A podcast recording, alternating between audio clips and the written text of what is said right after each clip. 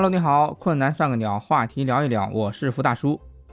最近在给孩子买下学期要读的必读书，看到一个熟悉的作者叫陈伯吹，尔东陈，大伯、二伯、三伯的伯，吹牛、吹气球的吹，这我就想到了我小的时候闹的一个笑话。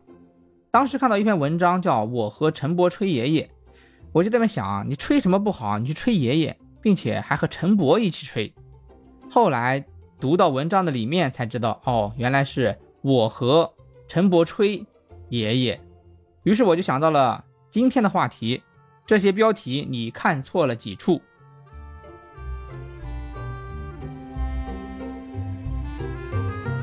学了有声演播之后，看了一个很有趣的视频。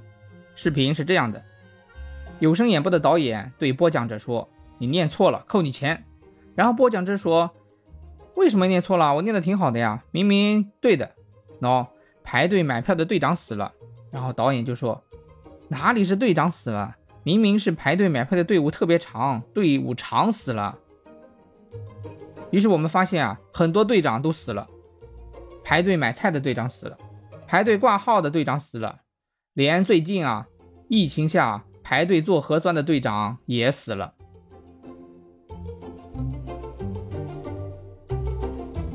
这么多队长死了，他们的牺牲没有白费，让我想到个老梗。之前有人刚到南京市，就问当地人说：“你们的市长是不是叫江大桥？”当地人就很奇怪，说：“怎么回事啊？”原来这个外地人第一次坐火车过长江，看到长江大桥上有一个标语，叫“南京市长江大桥欢迎您”，他就念成了“南京市长江大桥欢迎你”。于是啊，我们发现很多市的市长都叫江大桥，南京市长江大桥，武汉市长江大桥，上海市长江大桥，九江市长江大桥。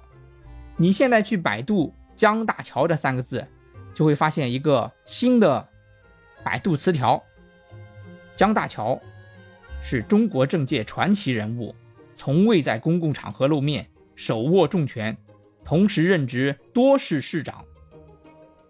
后来啊，经济发展了，南京造了长江二桥、长江三桥，于是这个梗就延伸了。人家就说：“哎呀，这个姓江的一家真是人才辈出啊！你看，江大桥、江二桥、江三桥都担任过南京市市长。”后来我还发现啊，这个梗在无限的延伸。你比如说，徐志摩的《再别康桥》，你肯定听过，沉默是今晚的康桥，这个听着多好。如果我们模仿一下，“沉默是今晚的南京市长江大桥”，意思也还行，也有味道。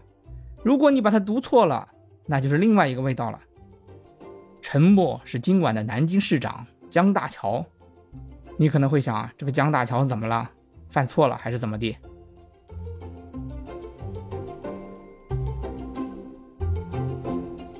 我还想到了当年我读书的时候读到的一个类似的梗。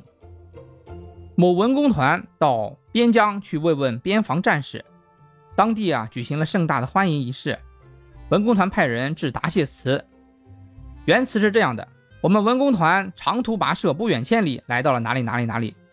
结果答谢的人给读错了，他是这样读的：咱们文工团长途跋涉不远千里，来到了哪里哪里哪里。下面就有文工团的小姑娘就在偷偷的问：哎，原来咱们团长叫图跋涉啊！其实啊，不光这些队长、团长、市长容易断错，一些人名也容易被断错。最近一个梗，不知道你有没有看过？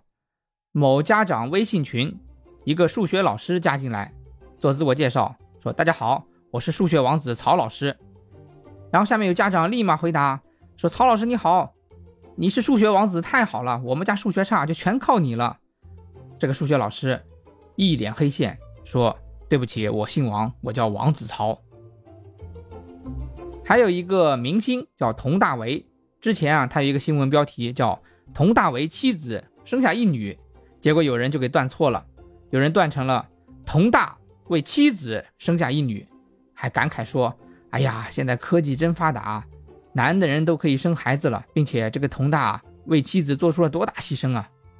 还有我之前跟大家讲的，在我们话题里说的。安倍晋三遭枪击，我给念成了三遭枪击，让他被打了三次。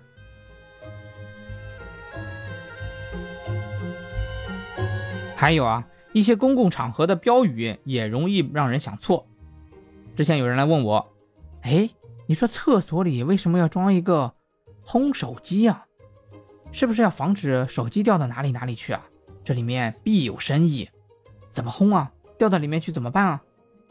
这个机器就是这样用的吗？我还真的顺着这个问题去想了，后来想不对呀，明明是洗了手烘手的机器啊，烘手机啊，滚！听到这里，有人可能会说：“你这不没文化吗？”其实啊，文化越深，这样的错误反而犯得更离谱。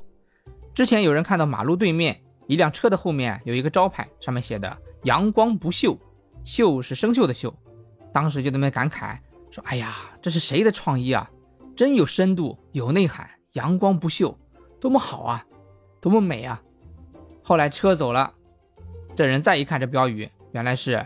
阳光不锈钢制品加工厂，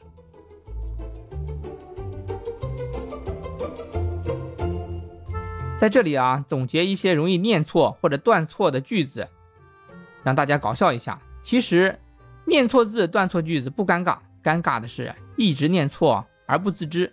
在这里啊，希望大家在笑一笑的同时，能够顺便把这些知识给掌握到。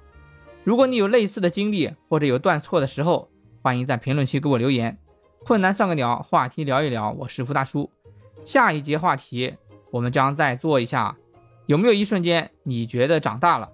第二期，敬请期待，再见。